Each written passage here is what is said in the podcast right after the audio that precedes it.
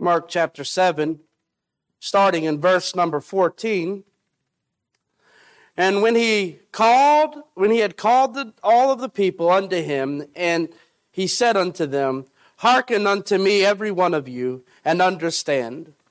There is nothing from without a man that entering into him can defile him. But the things which come out of him, those are they that defile the man. If any man have ears to hear, let him hear. And when he was entered into the house from the people, his disciples asked him concerning the parable. And he said unto them, Are ye so without understanding also? Do ye not perceive that whatsoever thing from without entereth into the man, that it cannot defile him? Because it entereth not into his heart, but into the belly, and goeth out in, into the draught, purging all meats.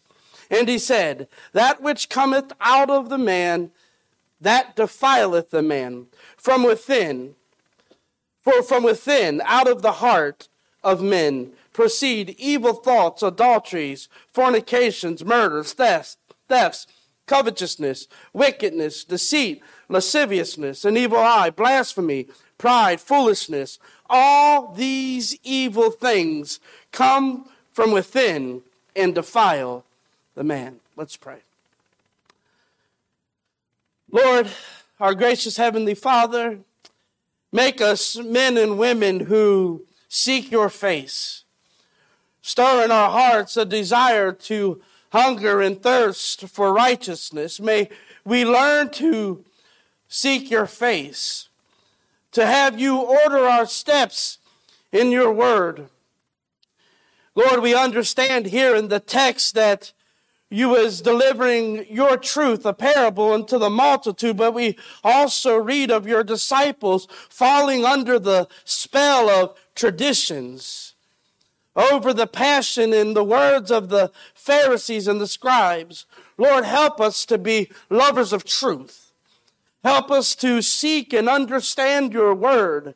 When we open your word, may we truly see that this is not just some frivolous speaking, but it is a message of love to your children. May we give thanks to you for all that you've done. In Jesus' name, amen. American author uh, Kitty Dukakis, who was the former wife to a Massachusetts governor, once gave an interview on 2020 when she gave the interview on 2020, she had made public that she had struggled with addiction for many years. In this profession that she gave, living this life as a governor's wife, she said that the things that troubled her the most is that she had become so addicted to alcohol that when there was no alcohol in the home, she found herself drinking nail polish remover. She found herself drinking rubbing alcohol. But the thing that I find interesting about the interview was that she never faced the truth as long as she had someone else to blame. This was her personal confession. She said as long as she was able to blame the campaign, she felt okay as long as she was able to blame, blame the pressure that was put upon her from her peers, she was okay.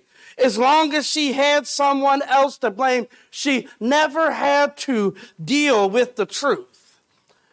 But when she came to the realization that the problem was within her, then it greatly troubled her, but then she was finally able to do something about the problem. This is no different than our society today.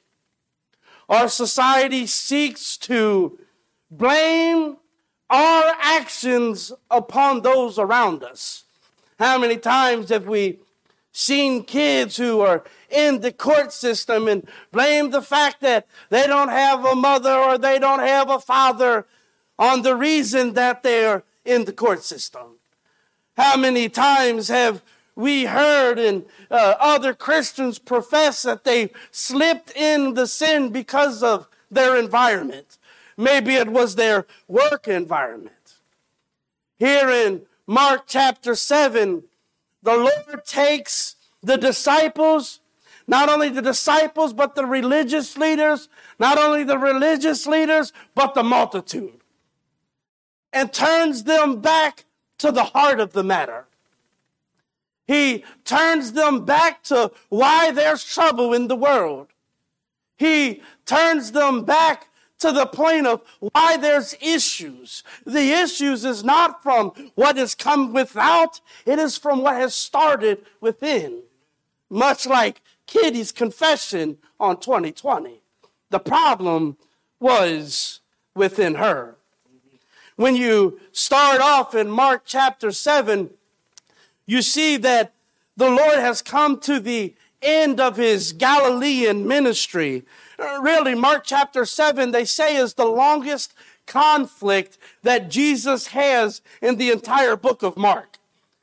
This conflict sets out the, as the Lord enters into Galilee. The chapter 7 starts off that the Pharisees and certain scribes had come into Galilee. They'd come down from Jerusalem and had encountered the Lord and his disciples. Verse number two of chapter seven says that these Pharisees and certain scribes had found fault with the Lord and his disciples because his disciples had, according to their traditions, defiled themselves by eating bread without washing their hands. The Pharisees said they had defiled themselves, they had corrupted themselves, they had made themselves dirty within over simply not washing your hands. The Lord tells them in the sixth verse of chapter 7 that, that the Lord, he says that Isaiah had prophesied of this generation. He prophesied of this group of people, these people who seek to honor the Lord with their lips, but their hearts are far from God. He tells them in verse number nine, You know full well you reject my commandments for the sake of keeping your own traditions. And in return for doing all this, verse 13 says, They had made the word of God none effect through their traditions which ye have delivered, and many such like things do ye. So in verse number 14, where we began to read this evening, he turns, the Lord is turning from addressing the religious leaders. He has already confronted them. He's already told them, You have been prophesied of. But now he turns from the religious leaders and turns to the multitude. The religious leaders clearly have it wrong, but he wants to clarify it again to the religious leaders. He says, and when he had called all the people unto him, he provides to them here through verses 14 through 23. He, he's preparing to provide as he provided for us a visual picture of the heart of all of humanity. Notice that the Bible says in Jeremiah that the heart is deceitful and desperately wicked. Who can know it? He does not say the heart of lost man. It is the heart of man as a whole. So here in 14 through 23, the Lord is doing open heart surgery in a sense to put before the multitude the true state of the human heart. The heart is not corrupt from what we take in. It's not corrupt from the things in which we see. It is not corrupted from which the things in which we hear, but it is those things that come out of our mouths. The fruits brought forth from a seed that is planted deep within our hearts. I hope that we all see this today. Vital statistics they just put out on the internet the other day. It has me all stirred up. Vital statistics about fatherless homes, vital statistics about motherless homes, vital statistics about adopted kids, uh, about kids whose parents are on drugs, kids who are born addicted to drugs. And I hear them. But the reason Mark, the Lord takes us to something here in 7 and 14 through 23 is that the reason, the real heart of the problem is the heart of man. It is corrupted to its core. It is permeated with sin. Matter of fact, as Isaiah pondered upon this thing, what did he say? He said, when he looked upon humanity, that they were altogether wicked. He said, from the soles of their foot to the crown of their head, we are wounds and bruises and putrefying sores. There is no soundness in them mankind was altogether corrupt. I laugh when I hear people say, I am this way because of my parents, the way they raised me. John chapter 3 and 19 says that you are this way, I, not because of your parents. You're this way because men love darkness rather than light, that they love their evil deeds. The reason that people live in sin today is because they love sin. The reason that they live in sin is because their desire is to be in sin. You can't blame nobody for that. It is your own desire. So the Lord looks unto the multitude and says here in verse 14, Hearken unto me, every one of you, and understand meaning he, he wants everyone to hear exactly what he is about to say. He wants everyone to understand the greatest problem we have today is not the environment around us, saved or lost. The greatest problem that we have today is not the environment, it's not our neighbor, it's not our job, it's not our upbringing, it is our own human heart. We have this outward body that we have here, but that is not what's trying to be emphasized by our Lord. That, you know, our physical body, the heart is the spiritual standing. It is the, who we are in the heart is who we really are. They say that the thinking that we have is blossomed from the heart. So the Lord is putting forth that the heart is permeated with radical corruption. This is the condition of all man born in this world, lost. There is terrible things that could be said about us. I guess we could argue. We would all think about what is the worst thing that could ever be said about us or we could ever be accused of. I put before you what the Lord is trying to tell them. The worst thing that could ever be said of you is one simple word that you're lost. Lost. Apart from God, in darkness, in sin, lost. In the chambers of man's heart rest the great troubles of all humanity. So the Lord sets out to do something.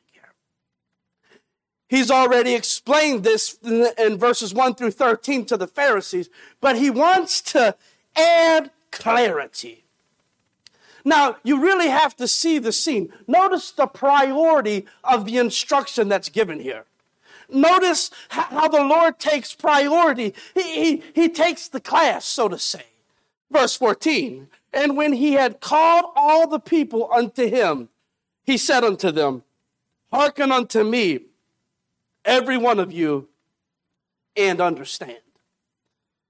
When I first started to become a boilermaker at Smithfield Foods, one day we was down there working on the boiler that fed the Bryant, Bryant boilers, and here I am doing my own startup. I have the guy right next to me who's supposed to be training me to make me a skilled boiler operator.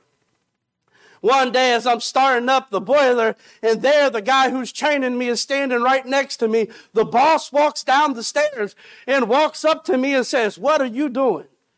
Well, my human heart puffed up my chest and said, I'm starting up the boiler room. I'm thinking, It's raise time. Look at me. he quickly cut me down to size when he said, Who showed you how to do this? And I said, He did. He said, Don't listen to him, listen to me. I'm going to tell you how to do this correctly. That was an extremely awkward moment. When I had this man telling me to do it this way, and all of a sudden this man usurps authority. That is exactly what the Lord does here. Imagine the scene of how it's being said. On this side, you have the Pharisees and the scribes.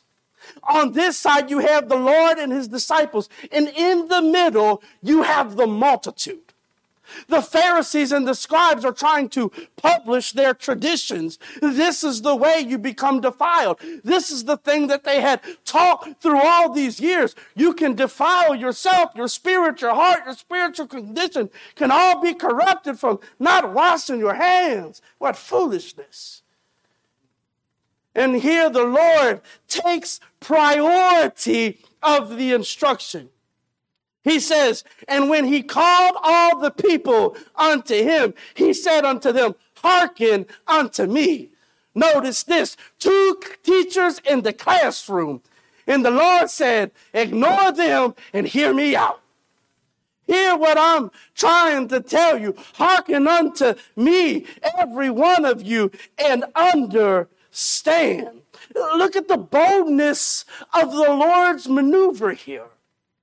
While the scribes and Pharisees are offering up the belief system of the traditions of the day, the Lord had no problem usurping authority and say, this is the problem, this is the condition, and this is the need for the world. May we take a lesson from the Lord. Uh, when we see this, no wonder Paul in Ephesians chapter 6 prays for boldness to be given unto him. How many times have we heard people say, Well, I believe this is the answer for the world. Well, I think this. Well, I believe that. May we all have boldness within our hearts to maneuver the audience toward us and say, Hear me when I say this. And this is what the Lord has given unto us. The Lord says, Hear me. He goes on to say in verse number 16, If any man have ears to hear, let him hear. The Lord's challenge was to hear his words. The Lord's challenge to the audience was to listen attentively, to hearken unto the message. And his message has not changed today. When we hear the Lord's words being spoken, it should be the desires of our hearts to hearken unto it, to listen attentively. But why do we listen attentively? The Lord didn't just say, listen to me, listen to me as I speak, so that as I speak, I can look upon you guys and gaze into your eyes. No, He says, look unto me, hearken unto me, every one of you, and what? And understand. This is still the message of today as we listen to the Word of God being read, as we read the Word of God in our own time at home, or as we study the Word of God, we're listening. Why are we listening? To get a greater understanding the world, you see, they're trying to, even as we gather in here, oftentimes, if we admit our own struggles in our own lives, that how many times we come into the house of God and we're thinking about things that we did before here, we're thinking about things we have to do after here, all of these things that are going on. But what the Lord draws the, all the multitudes to is that there is no greater priority you have today than to hear what I'm trying to tell you. When we come to the house of God, we have to prioritize God's word. When we're in our home, we have to prioritize God's word. It means something to us. It's so important in our lives that it has the right to shut out the other voices. It's a, his word to be lifted. So he, he makes this the priority. Notice also the principle in the instruction.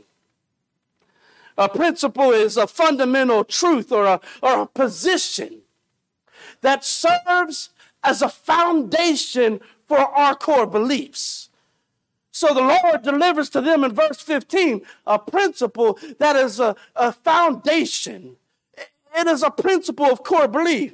He said, There is nothing from without a man that entering into him can defile him. But the things which come out of him, those are they that defile the man. Dirty hands while eating does not in return defile you. When we go home and eat tonight, like Daniel does with dirty hands, it's not going to defile him. It don't, don't say amen, you messed me up now. Eating with dirty hands does not ruin your spirituality. But also, notice the other side of that. If you eat with clean hands, it doesn't make you spiritual. It's, it's, it's neither or. But a clean heart is needed to be clean spiritually. When his disciples heard this, it caused them to ask questions. When you see in verse number 17, and when he was entered into the house from the people, his disciples asked him concerning the parable. I want to I give you three quick points about verse number 17. First of all, his disciples heard what the Lord said and understood that there was some deeper application for them in their lives. We got to understand when we get in God's Word every day, this is not something we do just to check off. The disciples understood that the Lord had given a parable and that there was a deeper application for them when we hear God's word, when we read God's word, it should be on our hearts and minds. We should be petitioning God to give us a deeper understanding and a deeper application of his word. So our text says they asked him concerning the parable. First, I want you to see the two sources here. First, they asked him the source of the inquiry. They heard the Lord and questioned him about the parable. When you know the Lord, you're not satisfied like the multitude was hearing him speak. You see, the multitude, after he gave the parable, none of them ambushed him and said, Lord, give us this deeper understanding. One of the things that makes us different from the world is that we just don't want to read His Word, we want a deeper understanding of it. We want Him to provide us a deeper understanding. You're not like the rest of the multitude, hearing his words and going home satisfied that you heard Jesus. The disciples sought to fully understand God's word. But notice this the source of the understanding. They asked Jesus concerning the parable. None of this has changed for us today. James 1 5 says, If any of you lack under lack wisdom, let him ask of God that giveth to all men liberally and upbraideth not, and it shall be given unto him. It doesn't matter whether you're in the New Testament or in the Old Testament. Psalms 119, 18 says, Open thou mine eyes that I may behold the wondrous things of thy law. The disciples wanted a deeper understanding. You notice they didn't turn to the Pharisees or the scribes. They didn't turn to the multitude. They turned unto the Lord and said, Provide to us, Lord, please, a deeper understanding. Years have uh, flown by, but yet the source of understanding still remains. Let me tell you even more here what they've done when they entered, when he was entered into the house from the people. Notice that. From the people. This was a strategic site. This was a, uh, a strategy the disciples waited till they were alone with the Lord to seek deeper understanding. They didn't ask the Lord for a deeper understanding in front of the multitude. They didn't ask Him. It was when they were alone with Him in the house. They all did not stay and, and crowd together for understanding. When they heard the Lord, when they were all together, but it was when they were alone, they petitioned the Lord. What is our application here? Yes, they turned to the Lord as the source for a deeper understanding, but the sight of this deeper understanding was petitioned from Him when they were alone with Him. We can never neglect our personal Bible studies. You may come here and, and hear the word of God and maybe hear me explain a text, but and it may encourage you and it may refresh you. It may bore you. But listen, in your own time, the same Lord whom I seek when I'm preaching the word to you guys on a Wednesday night is the same Lord who will give you understanding as you read his word in your personal time. Seek Him. Seek Him when you're alone. Get alone with the Lord. Now, notice something that happens here. Not only is the source the Lord that gives them a greater understanding, not only were they strategic in the site in which they asked him, it was in the confines of the home. But notice what happens here, which is kind of unique. When they ask the Lord, he scolds them. This is a little different. And he said unto them, are ye so without understanding also? Do ye not perceive that whatsoever thing from without entereth into the man, it cannot defile him? The Lord asked them, Are you without understanding also? My disciples, those who professed that I am the Messiah, that I am the Son of God? Are you so without understanding? Are you just like the Pharisees and scribes? You've been following me all of this time, and yet you're standing here uh, accepting this confession that that which can go into a man can defile him? Are you also as ignorant as these people? Are you still so influenced by your old religion that you do not understand? Uh, what defiles a person? In the next part of verse 18 it says do ye not perceive that whatsoever thing from without entereth into the man cannot defile him? Yet yet it leads us to an understanding does it not? Are the disciples not saved? No of course they're saved have they placed their faith in Jesus? Yes, they've placed their faith in Jesus. Yet it, it lets us see something that at times in our society today, no matter how ludicrous a doctrine is, no matter how crazy error is, no how foolish, no matter how foolish a teaching of someone else may be, it is possible to be bewitched, fooled, and pulled away from the truths of God's word by someone else's teaching. When they listened to the Pharisees and the scribes, they followed the way that that which went in could defile you. The Lord said, Are you, are you this ignorant? Now, notice also, though, though the Lord scolded them, verses 20 through 23, the Lord still answered them. And he said, That which cometh out of the man that defileth the man.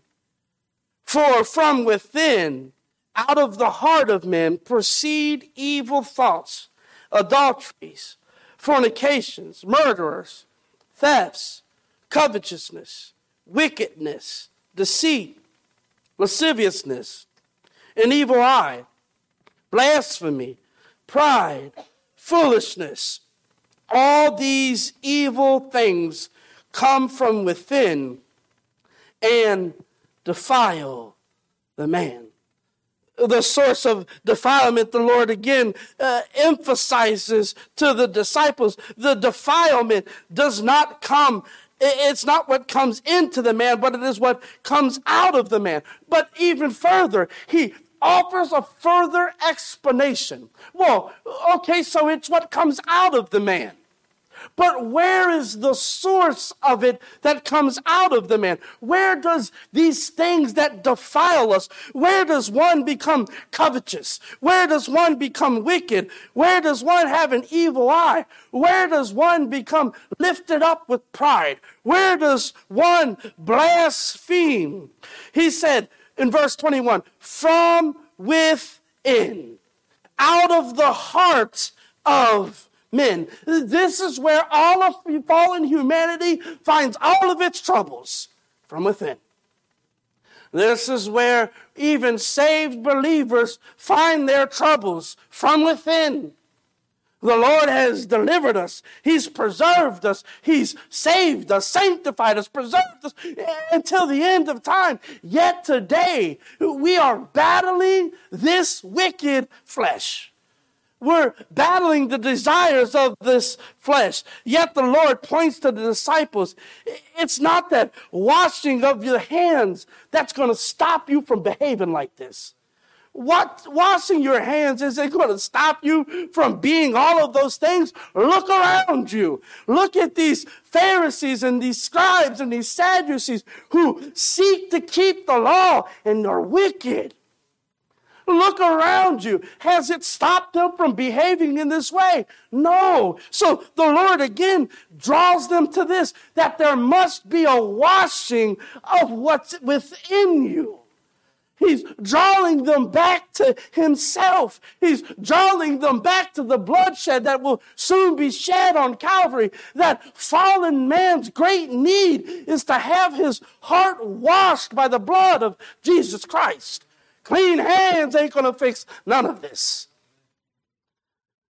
Now, even religious leaders today, it baffles me how they seek to tell all of humanity that, listen, it's okay.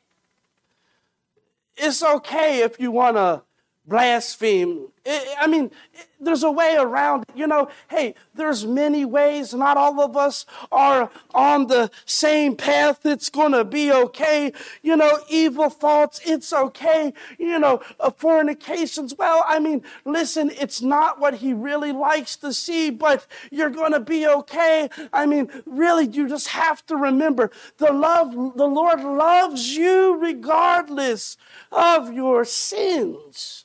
It is troubling. You know what the Bible says? Woe unto man who what? Calls evil good and good evil. This Lord here, He's bringing down judgment upon these scribes and Pharisees. He further explains it to the disciples. He comes to bring them to the full understanding that all humanity has a great trouble, and it's within the heart.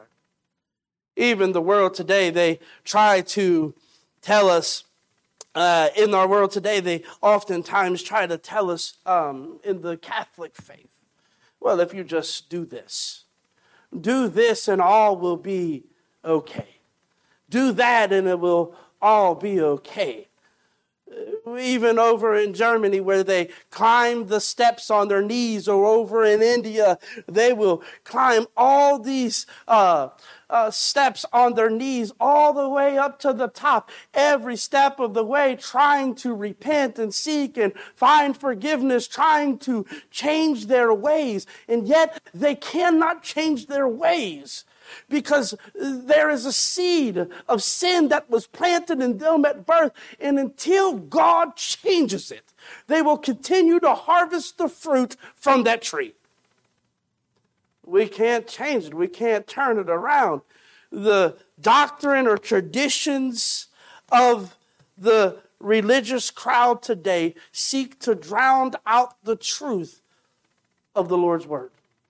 May we seek to have his boldness as we encounter the world. May we seek to have his boldness as other peoples promote a doctrine that we know is antichrist. even more, even more, may we also, as we read God's word, seek to get understanding. Listen, this cannot be the main flow of your spiritual life. You will die. You will be a miserable Christian. But the excitement that comes from the closing door of the prayer closet the excitement that comes to when the Lord unveils things to you. I don't know if you're like this, but I sometimes, when I see things, when the Lord opens my eyes to them as I'm in here studying, I'll get so excited I'll jump up and start pacing, just trying to flesh this out. It's great. This is not something that is far away. The Lord lives within us. He lives within us we can gain understanding if we'll just follow the practice of the disciples and say, Lord, what does this mean? Let's pray. Our gracious Heavenly Father, Lord, we give thanks to you for the opportunity to be in your house, to study your word. Lord, I pray that we'll all have this desire, Lord, to not just take these words that have been preserved throughout history just take these sentences for granted. I don't want to have a knowledge so much of what your word says, but I want to have an understanding of what you're trying to convey to me through your word. Teach me from your word. Teach us all from your word. Strengthen us, Lord. We give thanks to you for all those who are here, Lord. Be with those who were unable to be here this evening. We know some were providentially hindered, injured. Lord, be with them, strengthen them. Lord, be with their physicians that are treating them. Most of all, we beckon you as the great physician to do the work, again, that only you can do and heal them. But wherever may happen, Lord, may your name be glorified. In Jesus' name, amen.